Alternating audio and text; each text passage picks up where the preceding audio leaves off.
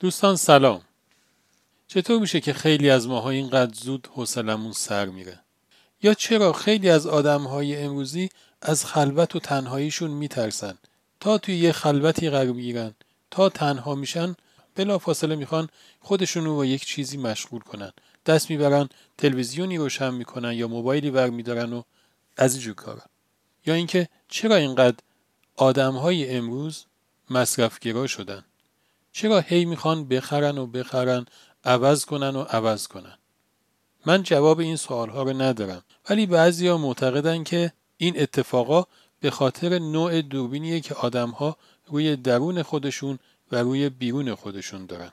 اتفاقا داستانه که امشب که منتصب به لغمان حکیم هست هم این رو تایید می‌کنه.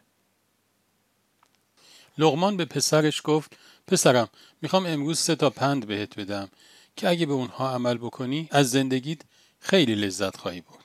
اول اینکه هر وقت خواستی بخوابی توی بهترین رخت خوابهای دنیا بخواب. دوم اینکه هر وقت خواستی غذا بخوری بهترین غذاهای دنیا رو بخور. و سوم اینکه برای سکونت خودت بهترین خونه ها رو انتخاب کن. پسر لغمان خیلی تعجب کرد. گفت پدر جان ما که وضعیت مالیمون یه جوری نیست که بتونیم این بهترین ها رو برای خودمون تأمین کنیم.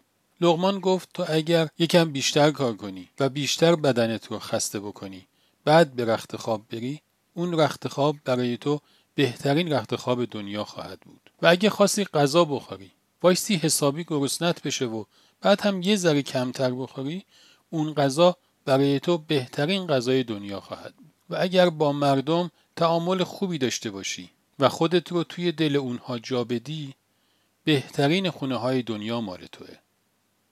نکات خیلی جذابیه. پسر لغمان از روی خامیش احساسش اینه که دنبال بهترین ها بیرون از خودش باید بگرده.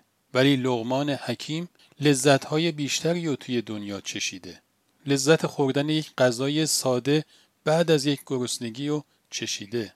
لذت یک خواب عمیق بعد از یک خستگی زیاد رو چشیده و می‌دونه که این لذت ها براش قابل تکثیره.